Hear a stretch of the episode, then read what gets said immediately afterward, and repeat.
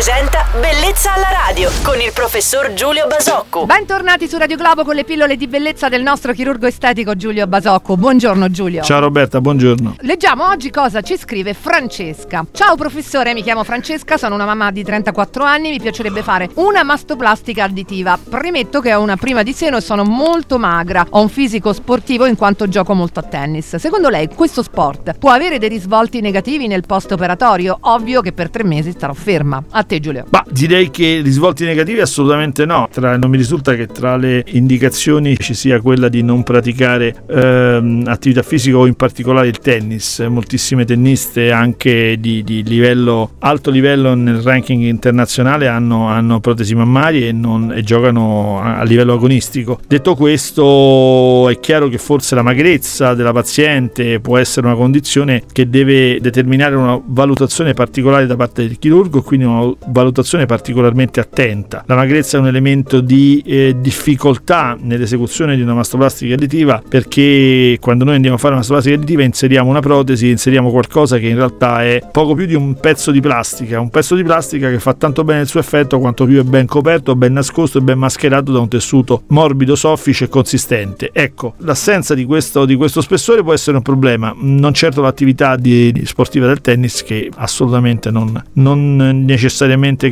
creeranno alcun problema. Ecco, speriamo di aver rasserenato la nostra amica Francesca, la salutiamo come saluto il nostro chirurgo estetico Giulio Basocco, gli diamo appuntamento a domani qui su Radio Globo. Buon lunedì Giulio! Buon lunedì a tutti! Bellezza alla radio.